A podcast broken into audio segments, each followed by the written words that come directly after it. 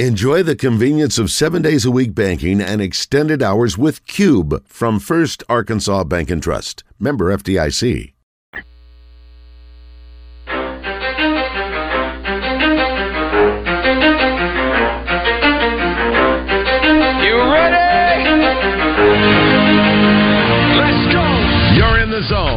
Coming to you live from the Oaklawn Racing Casino Resort Studio. Oaklawn, Arkansas's only casino resort.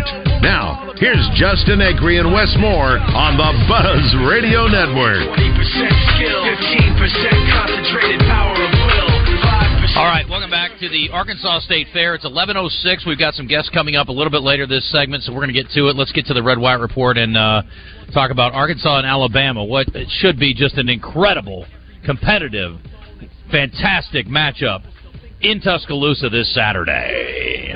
The Red White Report is brought to you by Big O Tires, with locations in Conway on Harkrider and in Cabot on Prospect Court. Big O Tires offers an endless selection of wheel and tire combinations. Big O Tires, they have everything you need to fit your budget and style. Okay, let's get to it. Um, Arkansas and Alabama are going to play Saturday. It's an early start, 11 a.m. Our coverage starts in the middle of the night, and I hope that you'll tune in for it. 11, 10, 9, 8, 7. 7 a.m. Breakfast with Baz. A lot of people have had breakfast with Baz over the years.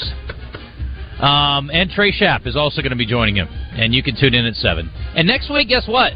We're going to do it all over again because it's so much fun. I mean, honestly, they should call it the Razorback Brunch or the Razor Brunch Show, is what it's becoming, unfortunately. I don't know. Maybe they'll play a night game before the year's over. I mean, poor Alabama hasn't played a morning game in how long, Wes? At home. I think it's 2016. I mean, Arkansas is dragging Alabama's program down, for God's sakes. Come on, guys. Anyway, See, there's your uh, there's your in. What's we were that? looking for something uh, a a possibility for the upset. Yep, Bama's not used to this. that's true. They don't. They don't know what it's like to play eleven o'clock in the morning. Arkansas, they're they're experts at I'm playing even- eleven o'clock in the morning. That's a great point. I'm not We even would- usually out of bed at 11 a.m., Coach. What are you doing to me? We need to see All right. what Arkansas's record is in 11 a.m. games. That's what we need. Well, we know what Alabama's is. Apparently zero and whatever the last five One years at home. Uh, zero and zero. Uh, here's Dan, uh, Nick Saban on Dan Enos, who is Arkansas's offensive coordinator. Yeah, he's doing great. I, you know, I think he's a really good coach. He did a great job for us when he was here.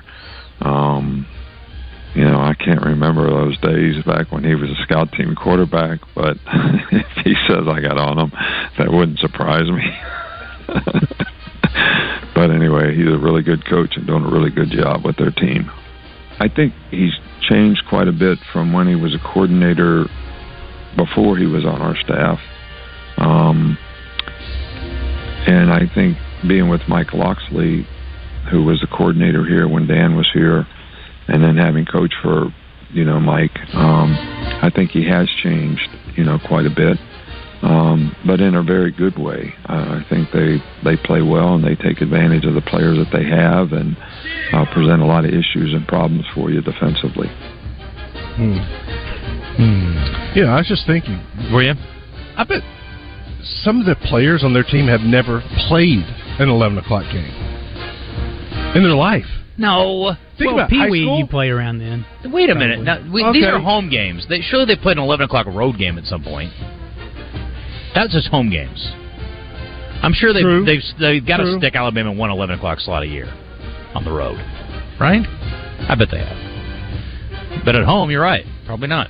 Anyway.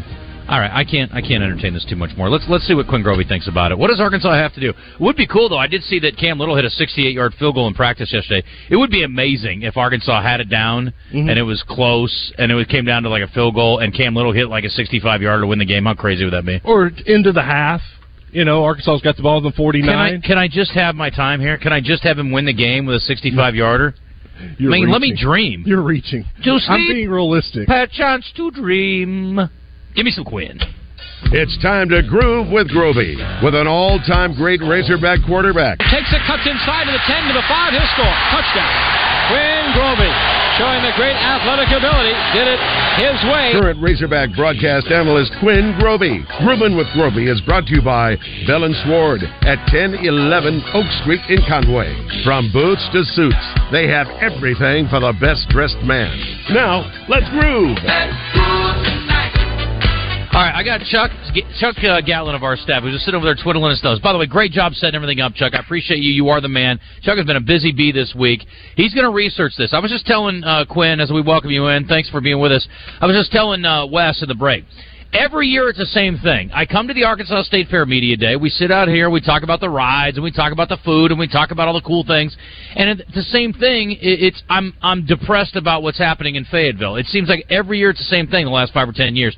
It, by this point in the season, I'm like, eh, whatever. So anyway, I'm going to have him research and see what the last five dates were for Arkansas or for uh, uh, Arkansas State Fair, and uh, when we were here for media day, and I'm going to see where Arkansas was in their schedule over the last five years when we were out here. And maybe I'm crazy, but that's what it feels like. And that stat I saw Yeah. about the first 11 o'clock home game Yeah. must have been the first 11 o'clock SEC home game. Oh, because they played Austin Peay at 11 o'clock last year at home. okay. Yeah, they played Texas at 11 a.m. last year too, obviously in Austin. But Also non-conference. Yeah. Okay, first SEC, 11 o'clock. Home game. Anyway, uh, Quinn, how are you? Man, I'm doing good. I was sitting here listening to that, that uh, interview with Nick Saban, and I was wondering, did he do that like after midnight? I mean, it's like a quiet voice, his quiet storm voice. I mean, his sexy voice. I, he almost put me to sleep with that Dan Enos comment. I mean, just uh, very quiet, very subtle. Just felt like it was the quiet storm. Yeah, I don't think those guys realize that their comments are going to be played on radio stations around the country because none of them really have a lot of uh, verve to it. But I'm just saying it would be nice if he would give us a little more. But that's pretty typical for him. But it, it's funny because we already think they're not really taking Arkansas that seriously and they're not that worked up about it. But we know that's also not Saban's way. But every time you get a clip from him, it's like, well, they're a really good team, and I think they're really going to give us a tough Yeah. game, and we really like their quarterback. He's really a good player. Thanks, Nick. Anyway. Right. Oh. So, what can Arkansas do? I, I just had this dream scenario. Cam Little hits a 65 yarder to win the game. What's Arkansas got to do to get to that point? I'll sign up for that right now. Man, we can, we can, we. I'll sign up for that right now and roll out with it. Mm-hmm. But I mean, there- there's a lot that they have to do. I mean, I think we all understand there's a lot that they have to do, and I, I think it's really just at this point it's about not making it too complicated. You know, for your football team. You know, I've been in these situations where you've lost football games in a row and you're staring a, a, a pretty big opponent in your in your face that you hadn't beaten in a long time. So, I mean, I I- get that, but it's it's really about not getting too complicated because I'll go back and I've said this all week long. I'll go back. To, uh, you lost four games in a row. I'll go back to those. I'll go back to BYU, LSU, um, and and Ole Miss. And even though you didn't play your best, and I've said this, even though you didn't play your best, you still had a chance to to win those football games. It comes down to focus. It comes down to uh, winning those four or five plays that are really, really critical.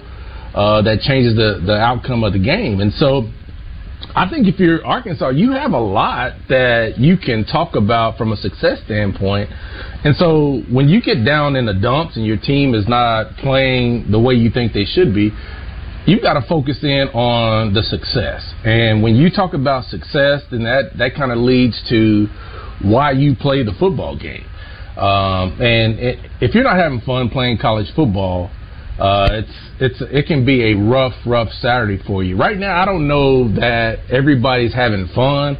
I don't know, you know, looking at social media and stuff. I don't know the fans are having fun. Uh, you know, it's just one of those things where you've lost some football games. But again, I look at it a little bit deeper. I think, and I'm not looking for any moral victories, so don't nobody at me.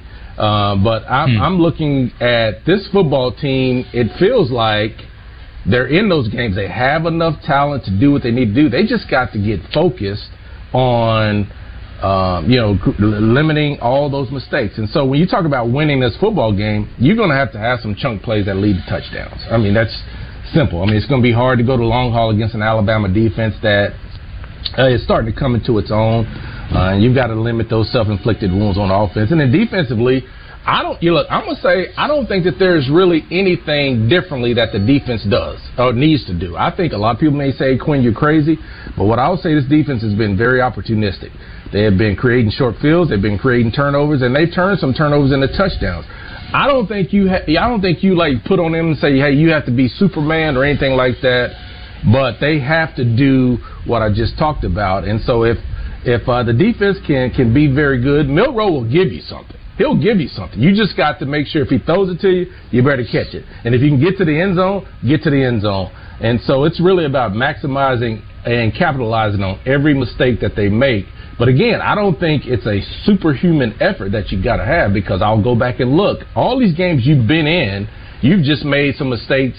You didn't play your best, and uh, that's the reason you lost those football games. Is Milroe the type of quarterback you want to get after, or do you want to contain him? Because I fear, you know, you bring the blitz and all of a sudden he escapes it, and then there's nobody there, and he's just running loose. And we've seen that before out of him. What do you? How, how do you pressure him? Well, I don't know. I don't know if, if pressuring him is the right thing. Uh, I think you've got to have somebody to limit him pulling the football down because when you draw back the pass, I mean those natural gaps pop open. I mean just like two years ago, uh, or excuse me, last year, uh, he broke one that really hurt us, uh, and we had a chance to win that football game. And so I think you just got to limit him. The thing about Milroe is he's one heck of a runner, so you know that's going to uh, be center stage. You've got to make sure you have a plan for that. Where he's good in the passing game, he's got a strong arm and he throws a great deep ball. So you got to make sure you take care of Jermaine Burton. And that's the guy that they really focused uh, and targeted like crazy last week, trying to get him the football versus Texas A&M. Now, once you do all that, you hopefully sit back a little bit and really force Milroe to throw the football in that 10 to 15 to 20 yard range where he's got to throw it in the middle, where he's got to deal with your defenders. If you can get to that point and force him to, and that's what I'll be looking at. Where's his pass chart? Uh, you know how many how many passes do uh, uh, is he throwing in that 10 to 15 yard range? Because those are the ones that you have an opportunity to get. It's, it's not going to be the deep ones. It's not going to be the ones that he, he pulls down and takes off. If you can force him to throw a lot of balls in that 10 or that 5 to, the, the, to 20 yard range, that's where your defense has a chance to take take advantage of his completion percent.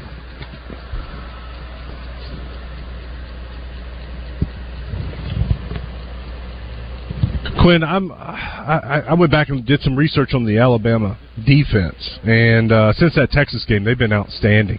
Um, four straight weeks now of basically keeping teams uh, to 20 points or less. And last week against A&M, they held the Aggies to 20, which was their fewest points.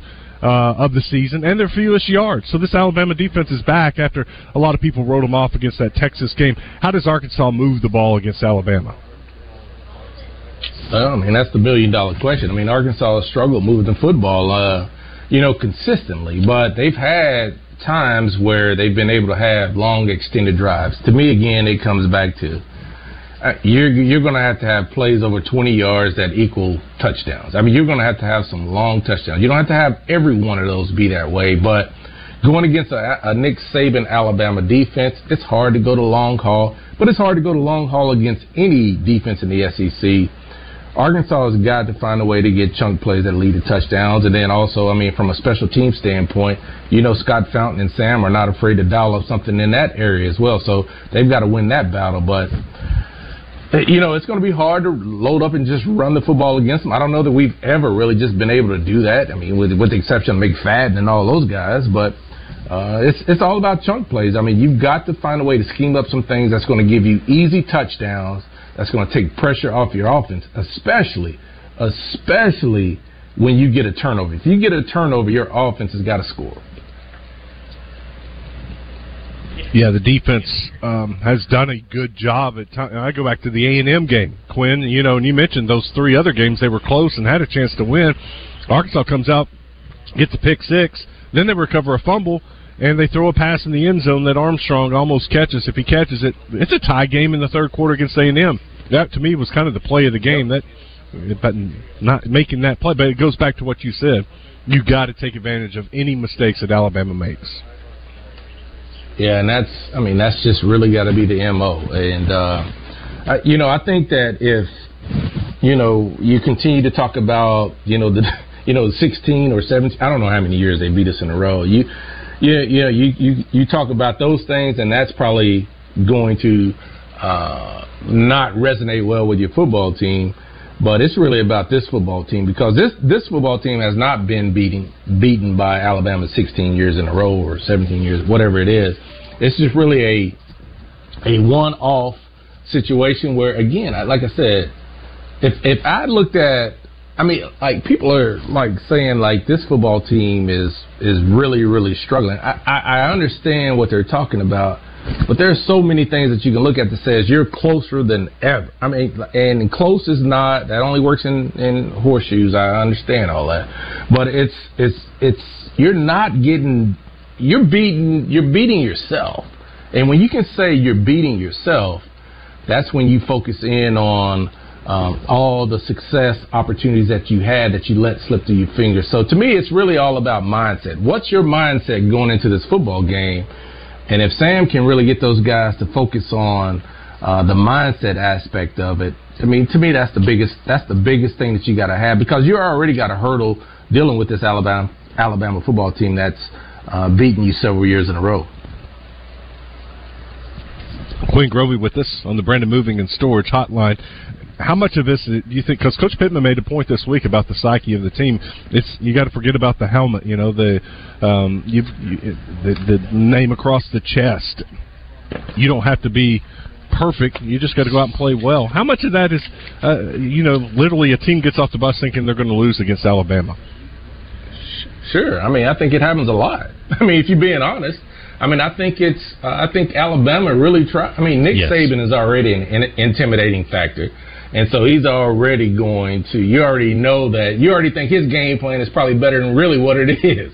I mean, he's going to put together a game plan. He's going to say his stuff in his press conferences. And you know he has, or the reputation is, they've got the five stars, two and three deep. And so you know you're going to be dealing with a talented football team. And, and when I say Arkansas has lost, you know, 16 to 17 years in a row against Alabama, so have a lot of other SEC teams. I mean, you know, it's just been something that uh, Alabama has done, and they play on that. They like when they walk out and they're on that field, and you go like, "Oh man, there's Nick Saban." I mean, cause, you know, because his media presence is there. You know, he's considered the greatest coach in you know college football history. All that stuff plays into uh, the psyche. Now, Nick is not going to be out there on the field trying to make a tackle against KJ, but I think if you can just get past that and have some success early, that that helps you out. But Alabama beats a lot of teams before you actually get on the field. They they they usually beat you the week uh, the week of, and then you see them come out at in pregame warmups, and you go, oh man, there he is. He's really there. And so you've got to focus on being in awe every time you play against Nick Saban. But these guys have seen Alabama and Nick Saban. A lot of these guys, KJ, who's going to be a key factor. He's seen it time and time again and uh, I, I think he is uh, he's one of those guys who can help your team get over the hump because there's got to be some mindset and mental things that you've got to work through when you've lost as many games that you have to to this football team. Quinn, we're at the fair, so we got to run. I'd love to delve a little deeper into this matchup because I think it's going to be a really interesting game this Saturday. However, we have got to go, but I appreciate you, and we will catch up next week, and hopefully we're recapping a win that is capped off by a 65-yard field goal. That would be neat. All right, man. Y'all get some cotton candy, some corn dogs, some nachos. Y'all do something. Y'all do Buddy, something you know we're gonna, over there. Everything we can get, we're going to get right. it. You know this. I appreciate you. Thank you, Quinn. Later. All right. Take care, man. All right, we are joined now by uh, a world record holder. Dana Kunze is joining us. He is a high dive world champion eight times over, seven time world record holder. And I just watched a video that made me well shudder. Frankly, just watching it scared the hell out of me. I can't imagine actually trying to do what he does. But 172 feet is all he did. I mean, uh, pretty ridiculous. But uh, he is kind enough to join us. He's going to be performing here at the Arkansas State Fair this year. Thanks for being with us. I appreciate you coming by. How are you? Uh, great. Yep, we'll be here uh, doing three shows a day the whole fair. So how how high do you do uh, dives when you're at a place like this for an event? Here like at the show, we're actually diving from about 80 feet into a pool that's about, uh, it stands 10 feet tall, but the water's always down a little bit, so we're diving into about nine and a half feet. What do you need to do on your landing so you don't hit the bottom? uh, it's a little trick that we called scooping, and it's basically if you're going in head first, you're going to roll when you get you know your head surface into the water, and if you're going in feet first, you pike at the waist. And what we do is we use the you know the length of the pool rather than the depth to stop, because even from about 80 feet, we're doing 55, you know, almost 60 miles an hour hitting that pool, so it's big impact. I asked you this, and I cannot believe this, but when you climb up the stanchion to get to the platform, it's a free climb. There is not you're not you're not tied in at all. Yeah, no, not at all. It's uh, you know, it's funny too because it's what it is. It's a it's a three sided Rohn tower, and you know, nothing that we really use for these professional diving shows is made for that particular purpose. You know, these towers are radio antennas, but we dive off the top of them. the tanks that hold the water, you know, weren't made for high diving shows, but that's what we do, and it works real well for us. So, but yeah, we free climb them all the way up. How does one become a high diver? My story's real long. I was, uh, you know, a young man in Minneapolis, and they started uh, uh, desegregation of the schools back in the mid '70s, and they bused me from the school that all of my brothers and sisters went to to a predominantly Native American Indian school up there in Minnesota. And uh, the thought pattern was that they would, uh, you know, integrate the schools through sports and stuff like that. So they hired a guy who was a professional high diver at the time, and they built him a gymnasium and a swimming pool, and that's exactly what he did. He created a racquetball team and gymnastics teams and diving teams and stuff, and it worked perfect. So from the age of like uh, 11 to 13, I went to junior high school and, was diving with this guy John Tobler. And then at 13, he says to me, you know, we've got two choices. We can either work for the next, you know, four, eight, or 12 years and hope that you go to the Olympics and and win a gold. Medal, and if you win a gold medal, you might make some money back in those days, or we can put you in these live shows and these other competitions that are on ABC Sports right now, and uh, and start making money right away. And because of the nature of my particular uh, type of diving, I wasn't going to be able to compete with Greg Louganis, who's a you know dear friend of mine, in, in uh, the the beauty of the diving. You know, I Right. was more like a gutsy kid that wasn't scared to jump off of real tall things. When did you know that? Like, did you know, like, as a kid, like, I'm not afraid of stuff that most kids are? We used to go out and uh, when the coach said, "Hey, listen, uh, if you if you're going to turn pro, there's this one other little thing you need to learn, and that's high diving." And so he would take us out to the Mississippi uh, River bridges, and and we would dive and we would dive off of these bridges and these high trestles into the Mississippi River. And the crazy thing about it was, and I I think about it now, and I go, "What the heck was I thinking?" But you know, we were swimming a good mile, mile and a half in the current to try to get out of the river Yeah. before we could get to the side of the river after Wow. diving in some of these places. So, really, when I was 13 years old, I did a dive that was about 115 feet, you know, off the uh, bridge in in Minneapolis there, and I don't think anybody at 14, 15 years old had ever done that. That was into a river or into the lake? into the river, Okay. the Mississippi River. What um what are you thinking about when you're standing over a dive that's 100 plus feet?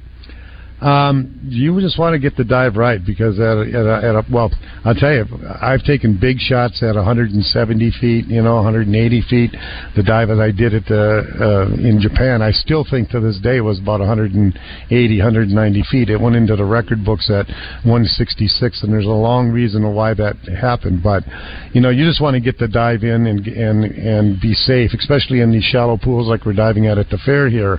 You know, it's not so much the beauty of the dive here as it is stay off the bottoms. You hit the bottom here, you'll break an ankle, break a leg so easy. It's Yeah. you know.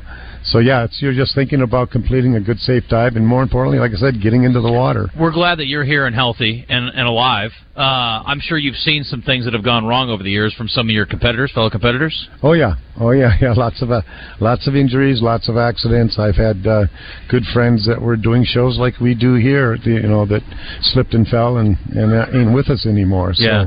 You know, it's a, it's a kind of a dangerous thing that we make look real easy, but you know, so but safety is always our number one. I've been in business now for 40 years. We've never had a serious accident ever, so that's like a knock on wood Yeah. thing in, in our sport. How many people are in your team that, and how many divers do you have? There, well, overall, during the course of the summer, I might have as many as 60 or 70 kids out there traveling the country because we've got several units in different places around the country, and I do all kinds of other things as well. Uh, but here, there's going to be five people in the show, and uh, it'll be like a pirates theme, so it'll tell a story from the beginning to the end. And within that show, you'll see springboard and tower diving, comedy, clown diving, and of course, the finale is the high dive, 80 feet into the the 10 foot tank. So you're still diving though? I, I'm in the case of an emergency, break glass and pull out the fat guy. so when I absolutely have to, I'm capable of doing it. Um, but I, I pretty much just announce now, go and do the setups and the tear downs and you know the stuff that's real uh, important and safety is good. When you do a high dive and, and you do it right, does it still hurt though? Uh no, if you do it well into these tanks because you're you're you're trying to stay off the bottom. You're so you're scooping so fast that that is a little bit of an impact on your body and maybe one or two, but over the course of, you know, a 10-day fair doing 3 shows a day, it's 30 high dives.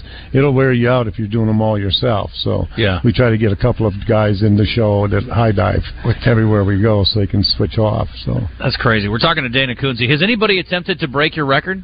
Uh, I had a good friend, Randy Dickinson, who, God rest his soul, was killed doing a show in his 30s years ago. But he tried to break my 172 foot world record in in Hong Kong, and he ended up breaking his leg in three places and had to be recovered from the water. And then there was another guy named Oliver who was in Switzerland one year, and he tried to break the record, and he landed flat on his back and was in traction for nine and a half months. And the rules that we always competed under were that you not only had to do the dive, but you had to walk away and do the interview afterwards. So uh, a lot of the guys weren't able to do that. There was, in fact, the last one I did, uh, ABC came to me and they said, Dana, when you stop doing this world record dive, we're going to take it off the air because you're the only guy doing it year after year after year consistently and not getting, you know, super injured. And after that 172 footer, I I had lost, came in second uh, the two previous years. So I won for four years, and then I came in second twice, and no one ever remembers who's in second. Yeah. Even though I was doing the most difficult dive in the world at the time, I got beat twice. And so once I came back on the seventh world record and I won, I went, you know, I ain't getting any younger, and I need to start thinking about what I want to do with my life. Right. And so I I retired from that world record or from that contest. Then ABC pulled it off the air, and it's never been on since. Does it have to be from a, a, a structure? I mean, does the dive to be legal? Does it have to be from a structure? Could they crank you up in a helicopter 500 feet and drop you out? No, in fact, I've done some helicopter dives. I, I did a I did a 135 foot dive out of a helicopter. First time I'd ever even been in a helicopter. Yeah. And uh, so no, it can be. It's just for the world record. It's whatever you know. You just got to top that height. Why not go to 200 and go to a lake or something? Um, it was you know we had thought about it when I was a kid. I was considering diving off the Golden Gate Bridge because at Oh, my 172 feet, I'm only about 30, 40 feet from the street level, and for me that wouldn't have been a big problem at the time. And my mother. Um, made me promise that I would never do that. And so we had thought, well, if I can't do the actual bridge, maybe I'll just stack a tall, you know, tower up or, or go find a cliff somewhere that's that high. But uh, uh, it could be done, I suppose. Yeah. Yeah, yeah, sure. Do you have somebody a star in the making that you think might break your record someday? We've got a couple of guys. You know, I'm I'm also involved in the rebuild of the International Swimming Hall of Fame down in Fort Lauderdale right now, and we just put in an eight million dollar um, high dive tower that's going to hopefully lead into high diving being you know uh, put into the Olympics as well. And so I've got a couple of kids that are actually here. There's one here, Clark Kosurik, who's uh, it, it reminds me of me at his age, you know, like nobody else I've ever seen. This kid is, he'll be up there on that one square foot platform and he'll kick into a handstand up there before he does his dive and then fall. And I mean, it's as big as this piece of paper, you know. and that's it. He's on a handstand and you'll see it from him all the time. Oh, I got to come see this thing. So, what time do your show start? We are 12:30, 3:30, and 6:30 every day, I believe. Okay, well, I will come and see you. This is a great addition to the fair. Have they been here before?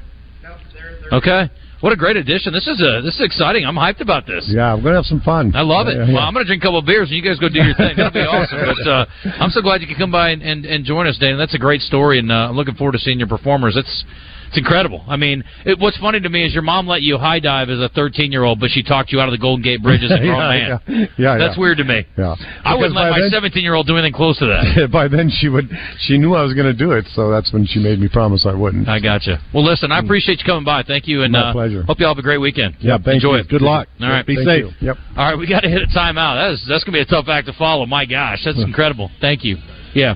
Um, Thank you. We uh, we're gonna come back and talk to Dr. O'Malley. We've got Mayor Scott coming up too, so we've got to hustle along. It's 11:35.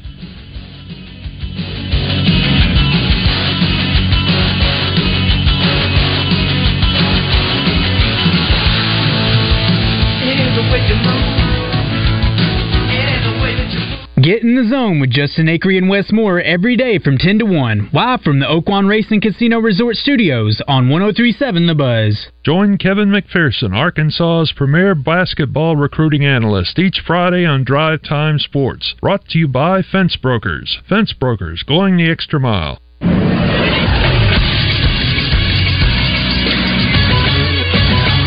Is Sports Center. 100 win teams in the Major League Baseball playoffs have not fared too well as the Diamondbacks finished off the Dodgers, beating them 4 2 last night. Arizona became the first team to ever hit four home runs in one inning in postseason history as four Diamondbacks went deep off of Lance Lynn in the third. The last time Arizona went to the NLCS was 2007.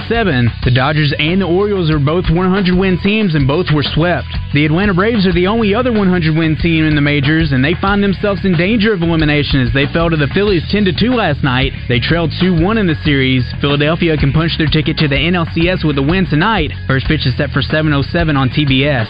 And the ALCS is set. It'll be a battle for Texas between the Astros and the Rangers. Game 1 will be on Sunday. I'm Christian Weaver with the Buzz Radio Network.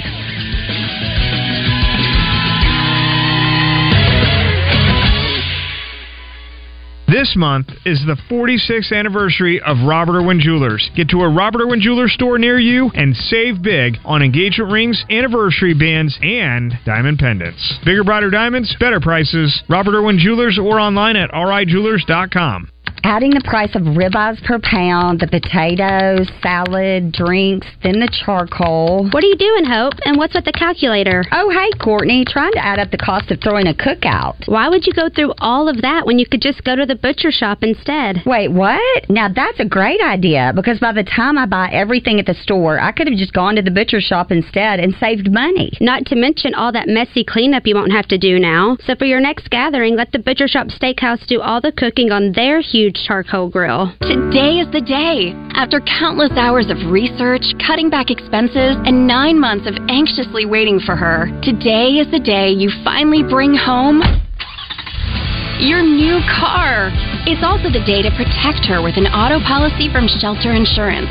Our policies are competitively priced and include new car replacement coverage if anything were to happen to your new baby. See Dan Cook in North Little Rock, Steve Fisher in Stuttgart, or Jay Vandover in Little Rock. Johnston's Home Center presents Andrew Chambly when he joins Randy and Rick on Drive Time Sports every Tuesday through football season. Johnston's Home Center. If you can't find it at Johnston's Home Center, you probably don't need it. This is Pat Bradley for Whit Davis Lumber Plus. Whit Davis Lumber Company is your blueprint for success. Whether you're a professional contractor or just need a hand being handy, Whit Davis is your partner for getting the job done right. From quality materials to tools for projects inside and out, they understand how important quality is when it comes to your home. So, when you're in need of a lumberyard or hardware store, think of my friends over at Whit Davis. You can find them in Jacksonville, Cabot, Sherwood, and Greenbrier or online at whitdavis.com. You're back in the zone in the Oaklawn Racing Casino Resort Studio. Check us out online at 1037thebuzz.com and throw us a follow at Justin Acri 7 at Wes underscore more and at C Weaver 1037. Now, back to Justin Acri and Wes Moore on the Buzz Radio Network. I haven't had a lot of time for calls. We're out here at the State Fair, busy day. That interview with Dana Kunze was absolutely fin- just fantastic, phenomenal. Uh, catch the show. I mean, that's got to be incredible to see. I just watched a 772 foot dive on video from back in the day. It is ridiculous. I watched it too in the break. That Yeah. was incredible. Dude, it's amazing. I mean, these guys are. I mean, you're just built different. My thing is just climbing the tower. Ninety-nine percent of people couldn't climb the tower without freaking out and falling off. No, let I alone couldn't getting to the up top, standing on the tiny little platform that's the size of a piece of paper, and then diving. Climbing up 172 feet is impressive to me. So somebody told me I should have asked him this, Christian, but somebody told me that the guys that go out and they have to like replace the lights on top of like uh, cell phone towers and things, Mhm. they get paid like ten or twenty grand a pop. Dang. So I don't know how they, how you, uh what those lights are made. They've got to be like obviously super long lasting lights. I don't know Mm-hmm. what kind of special LED lights they Mhm. use up there, but um. I mean, dude, I was like, no, there's no amount of money you could pay me where I would do, I would freak out, like I would freeze, and then you'd have to rescue me, or I'd fall off and die, and it would just not be worth. There's no amount of money, so we were, and then we were like doing the math, like, okay, well, how high would you go? Would you go 50 feet, 100 feet, 28 feet? Like how how high? There's a number, mm-hmm. but I'm like, no, no, no more than that. Not even one more foot. I got sometimes I go out in the back of the of the buzz, and I'll stand there and I'll look up at our tower. I'm like, holy hell, somebody climbs that thing on occasion to fix stuff. No chance. it makes me nervous. Like it makes my stomach churn standing on the ground. Yeah, No I- way. We've seen people climb that tower. It's I just couldn't do it. I can't take it. I don't even want to watch dudes do it. It makes me too nervous. Anyway, Dr. O'Malley does, and he makes he's got very calm hands, and he makes me very calm. So I appreciate him very much. Doc, we just talked to a guy who uh, hurt his knee uh, by jumping off a, a, a, a it was like 150 feet or something. He said his leg snapped back so hard when he hit the water that it kicked him in the back of the head, and it tore all the ligaments in his knee. I'm assuming you've never worked on anybody who's been uh, crazy enough to do that. No, I've had plenty of other crazy injuries, but not from 150 feet. What's the craziest injury you've ever had for a knee that got tore up like that? Uh, a lot of them are just horrible car accidents, football injuries. I mean, we've had some knees twist in some pretty crazy positions, um, but not from 150 feet like that. And you don't ever get trauma patients, right? You don't ever. Do you ever? They ever call you in like, "Hey, this guy's jacked up. We need to do emergency surgery." From an orthopedic standpoint, or do you guys wait until a day or two later, or whatever? Yeah, so thankfully I have really good trauma surgeon partners, orthopedic trauma surgeons. So they really manage all of the acute injuries like that. So when they come to me, like I had one guy who jumped off a bridge. I never asked why he jumped off the bridge. Um, but uh, they'll normally when I'm taking care of them, it's either within the next few days or a few weeks later once they've been stabilized, and then it's just a ligament cartilage problem that we're taking care of. Gotcha. All right, well, let's talk uh, more normal stuff like football. And uh, Achane from the Dolphins, I added him to my uh, fantasy roster, and I'm convinced that's why he got hurt. He's dealing with a hamstring. He's going to be out for a minute. So, especially for a guy like that, a speed guy, what's the process for him? Yeah, so I mean, it, it sounds like he's out for at least a couple weeks, and maybe more. It just depends on how bad that hamstring strain is, right? Talk about the different grades that you can get. Uh, grade one be a couple weeks, grade two, three, and maybe three or four weeks, depending on how it's healing. So they'll be doing therapy, trying to get that muscle to calm down, uh, and then slowly get him back into um, his agility that he needs to be able to do to be able to play. And then it, it, it just depends on how he heals, and they don't want to push him out too quickly because then you just risk re-injuring it and being back on injured reserve. Wes just pointed out I misquoted. That was Justin Jefferson's got a hammy. It's a knee for Yeah. Achane. So what did he what did he do to his knee? They they're not saying. Uh, he, he actually uh, played. He hurt the knee uh, in late in the game and came back and played, but now he's uh, on the IR. Uh, but they're not saying the uh, extent of the injury. But they feel like uh, the four weeks he'll be back after that. So it must not be too significant if he can come back in four weeks. Yeah, it's probably like a bad bone bruise or something like that, um, where it just takes time for that to calm down. Particularly as well as they're playing with the other running backs they have, they probably just want to rest it, let it calm down, so they have them towards the end of the season. Uh, been reading about Travis Kelce, not because of Taylor Swift, but because of an injury. Um, lateral ankle sprain. What's that? Yeah, that's just a typical ankle sprain. It sounds all bad, and it's just a typical what we call a low ankle sprain, right? Not a high ankle sprain. When you sprain your ankle, it's normally on the lateral. That's the outside of the ankle. Uh, there's a couple ligaments over there that can be torn, um, and so just letting the inflammation calm down. The same thing like Patrick Mahomes went through uh, when he sprained his ankle is just letting the doing therapy, letting it calm down, and then taping and bracing well so he can go back out whenever he feels confident in that ankle. I want to move to baseball. I'm a Rangers fan. Max Scherzer. There is talk that Max Scherzer may pitch in the ALCS. In fact, he had a uh, bullpen session yesterday, and things looked well. He has not pitched since September 12th. He had a strained teres major muscle in the right shoulder. What is that? Yeah, so it's one of the muscles um, that allow that really attach on the back of your shoulder. And so it, it's interesting. I mean, it's not a very common injury to see. And so he must have calmed down enough that they feel like he can pitch. So it's very reasonable uh, with that timeline to be back pitching. I don't think that he thought they would maybe get as far as they have um, from a playoff standpoint. And so that's probably where it was like, well, he's out the whole season. Well, now that he's feeling better and able to do a bullpen session, we'll see whether or not he's able to pitch or not. Yeah, they said initially he'd be out two months. This is exactly one month since he hurt it. Yeah, and so right as we as we talked about strains, they're all over the place in terms of the recovery. And so hopefully he, it sounds like he's feeling well enough that it's not unreasonable for him to pitch and just see how well he actually does um, based off that mm-hmm. bullpen session. Then if he actually does pitch in the ALCS, uh, how how good he is compared to his normal form. Doc, appreciate the time. Thanks so much. If you need some help from our uh, friends over at UAMS Orthopedics, Dr. O'Malley and his team can help you out. UAMS.health slash ortho. Several locations around Little Rock and same or next day appointment availability 501 526 1046. Doc, thank you. And uh, I'll keep an eye on the high divers. Hopefully, you don't see any, have to see any of those guys this week. Hopefully not. You guys have a good one. Thanks. All right, thank you. That is Dr. Uh, Larry O'Malley over at UMS. Coming up, Doctor. Doctor. How about Mayor? Frank Scott will join us. Uh, got a chance to see him yesterday. Didn't get a chance to visit with him. He was in and out. I'm sure he had nine other things to go do last night after the uh, gathering, talking about the plan for downtown Little Rock. But uh, we're going to visit with him about what his takeaways are in the early part of the planning process on the other side of the break. And as we head in, I want to tell you about our friends over at Cache. Speaking of downtown, right in the heart of downtown is Cache Little Rock, great restaurant. And if you haven't been there lately, it's a great spot for lunch or for dinner. And, you know, it can be kind of casual. If you got a romantic uh, situation going on, it's a great spot to go in there and impress someone special. It's Cache, Little Rock downtown. Again, free valet parking is part of it. Great food, locally owned by some folks here in Little Rock. C A C H E, littlerock.com is the website. 501 850 0265.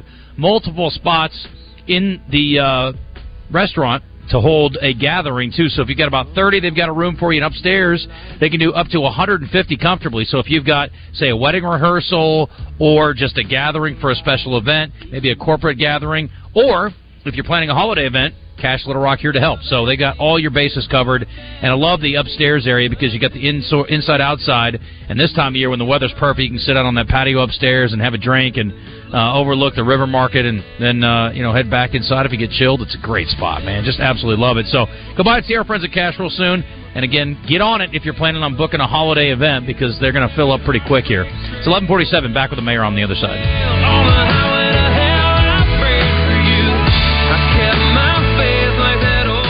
Hi, neighbor. It's Garen with Shamrock Roofing. Insurance deny you coverage on that roof? You won't be denied at Shamrock. Visit shamrockroofer.com for a chance to win a new roof. Absolutely free. Just visit shamrockroofer.com where one call does it all.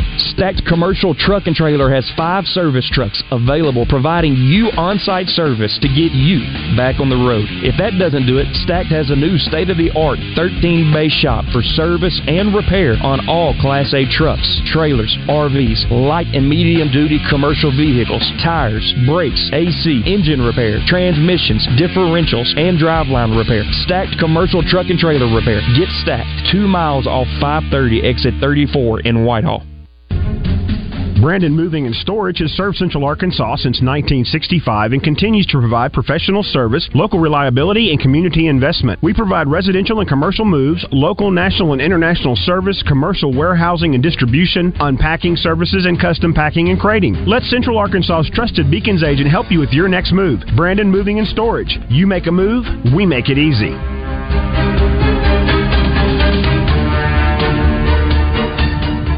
Hello, folks. This is Frank Fletcher from the Riverfront Steakhouse. Well, I know you've heard about our amazing specials on Thursday night. Well, we've got a new one this week. This Thursday night, we're going to have prime rib. Buy one, get one free. Here's the deal 12 ounce prime rib cooked the way you like it. Served with our great mashed potatoes for $29.75. Buy one, get one free. This offer is good Thursday night. Folks, this is a great value. This is going to be under 30 bucks for two people. So for $15 each, you can have a super, super night at the Riverfront Steakhouse. This is going to be very popular, so please call for reservations. 371 9000. Folks, come out and enjoy this buy one, get one free this Thursday night. You can add our famous salad bar for only $6. As you know, we have the area's largest salad bar with over 30 items, including shrimp. Remember, this is a great value for this Thursday night. Please come see us at the Riverfront Steakhouse and enjoy our buy one, get one free. Thanks. When it comes to tailgating this football season, Edwards Food Giant is your MVP when it comes to a hassle-free tailgate party. Pulled pork smoked to perfection, along with an ultimate lineup of sides and essentials that'll make your taste buds cheer and your tailgate setup a breeze. The Edwards team also features even more delicious meats like chicken, brisket, ribs, and smoked sausage, all straight from their own smokehouse. And it can all be found by clicking edwardsfoodgiant.com or by visiting your local Edwards Food Giant store. Edwards Food Giant is your MVP. edwardsfoodgiant.com. You're back in the Oaklawn Racing Casino Resort Studio, home of the zone. To get into the show, call or text 661 1037. Now, let's see what Justin and Wes have to say on the Buzz Radio Network. The ones that hate me the most look just like me. 1150. We're here at the Arkansas State Fair. We are underway soon. Uh, just under 24 hours away from opening the gates for real. We got the media day today, so we're here to tell you about all the cool stuff they have to offer, and we're going to continue to do that coming up after we talk to Mayor Scott here in Little Rock. And Mayor, I'm assuming you're going to make it a point to make it over here, despite all your other uh, things you've got to do in your role as mayor. But uh, this is obviously a great thing for the capital city. It totally is, and definitely going to do my best to get by. How are you doing today? I'm great. Good. Um, sorry I missed you last night. I saw you uh, at the event last night downtown at the Mosaic Templar and talking about long long range planning for downtown Little Rock. There's a lot of positive energy in the room. There are a lot of people who have different priorities, I think, about what they want to see for the downtown area. And obviously, it's the heartbeat of the city, and which is obviously the heartbeat of the state. So we want to see some good things going forward. And there's so many cool things happening now with construction and development, and the possibilities are really endless. So I really love that you guys are getting a, a long term plan together. And uh, anyway, wish I'd had a chance to say hello, but uh, I thought it was a really good start to this whole process. Yeah, Aaron told me you were there, and I had I didn't get a chance to say hello to you either.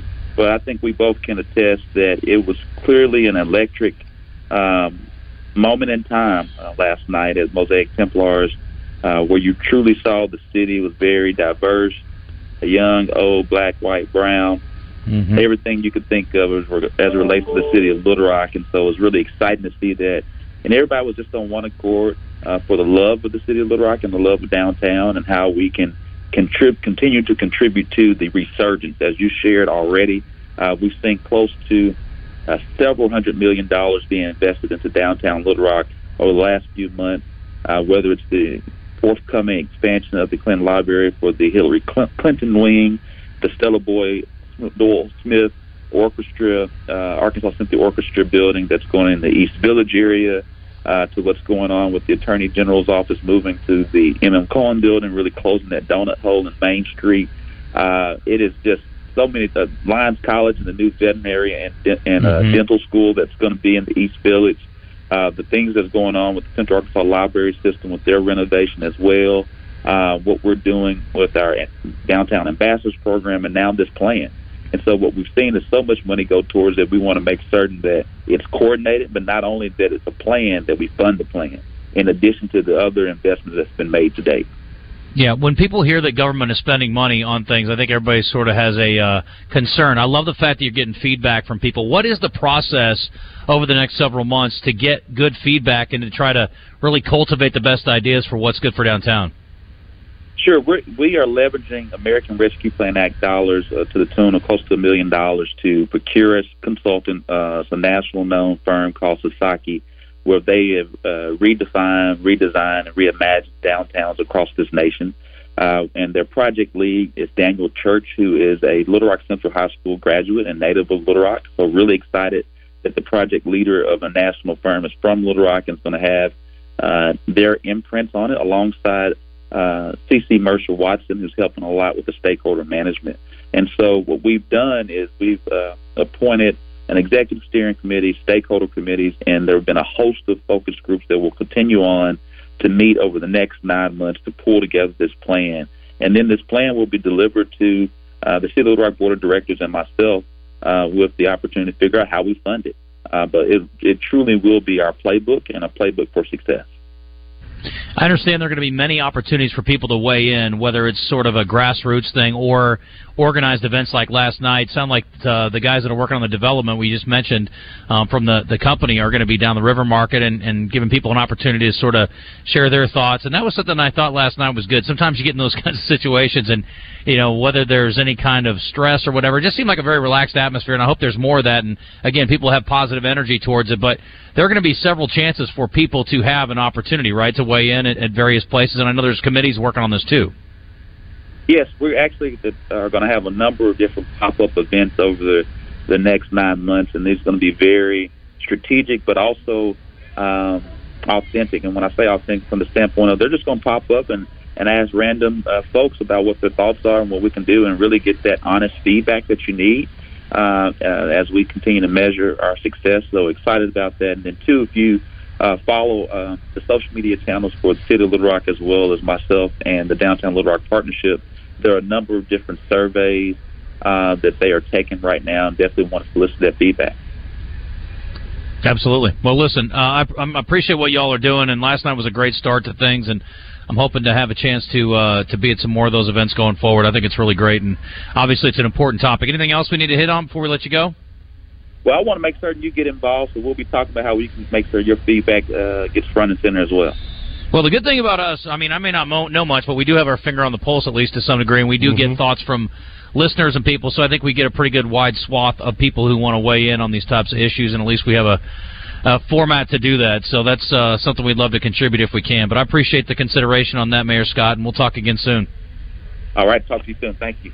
All right, take care, Frank Scott Jr., Little Rock Mayor. It's exciting times for downtown Little Rock, and for those of you who. Uh, for whatever reason, don't spend a lot of time down there and would like to have more reasons to do so. I think they're working towards that end. And I, like you said, having a national firm like this that's widely respected, they've worked on, you know, metro situations across the country, and to have people that are Little Rock Central graduates on the uh, uh, as part of the organization is really a cool thing to see. That was part of the excitement last night for me too. I thought that was neat to have a, you know, guy that uh, and was on there that it truly understands what Little Rock's about man, with the river going right there, it's such a cool area. Yep. It needs to be utilized. The the fact that there could be so many areas that you could just sit out there eat, drink, whatever with right. the river going by. It's just it just seems not to be utilized like I've seen in other cities that has a river running through the middle of the city, and you know even places for boats to to come up, pull up, yep. uh, restaurant type areas. Yeah, one thousand percent. I agree, hundred percent. Wes couldn't have said it better myself. I think that's absolutely frustrating, and there are a few places that have um, decks that overlook, you know, but there's mm-hmm. the spot behind Sonny's that's no longer open right now. At least that's a vacant space.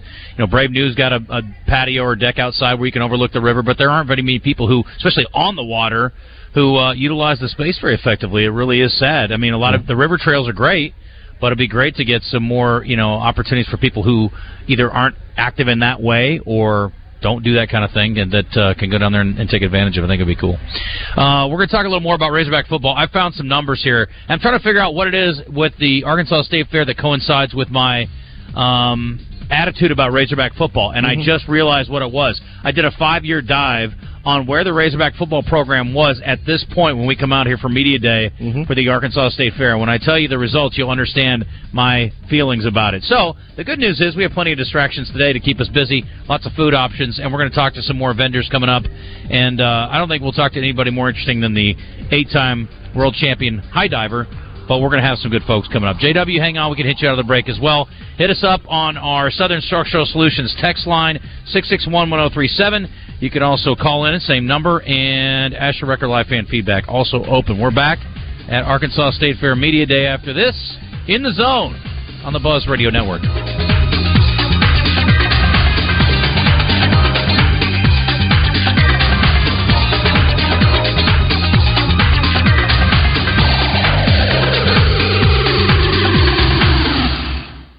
The best way to show up for tailgate season is with Mark McLarty Ford.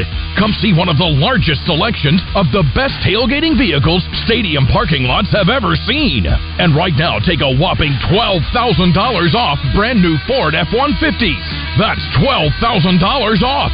All with a five star legendary car buying experience. Come visit Mark McLarty